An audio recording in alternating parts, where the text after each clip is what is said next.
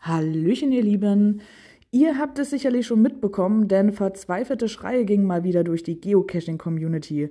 Der lang ersehnte neue Cache von den Pastorentöchtern wurde nun endlich Ende letzten Jahres veröffentlicht. Lang haben wir alle gewartet, nun ist die Veröffentlichung aber durch und der Kalender offen.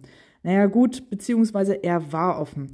Denn alle haben darauf gelauert und nach circa 30 Minuten nach dem Publish unzähligen Serverzusammenbrüchen vom Geocache-Planer und wildem Rumgeklicke war ja dann auch schon wieder voll der Kalender.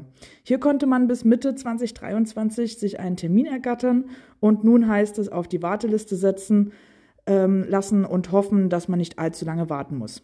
Wir dürfen also gespannt sein, was sich die Pastorentöchter hier schon wieder Geniales für uns einfallen lassen haben.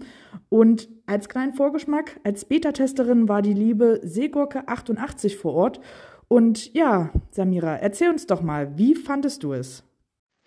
Das war dann mein Stichwort. Hallo. Es war wirklich der absolute Oberhammer, bei Monte Cristo Beta-Test machen zu dürfen. Und wir sind auch wirklich dankbar, dass wir mitgenommen wurden und die Gelegenheit dazu hatten. Es erwartet einen wieder ganz großes Kino.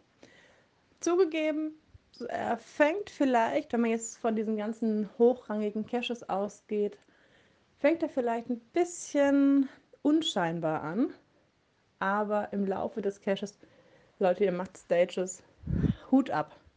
Richtig, richtig geil. Und ich kann es jedem nur empfehlen.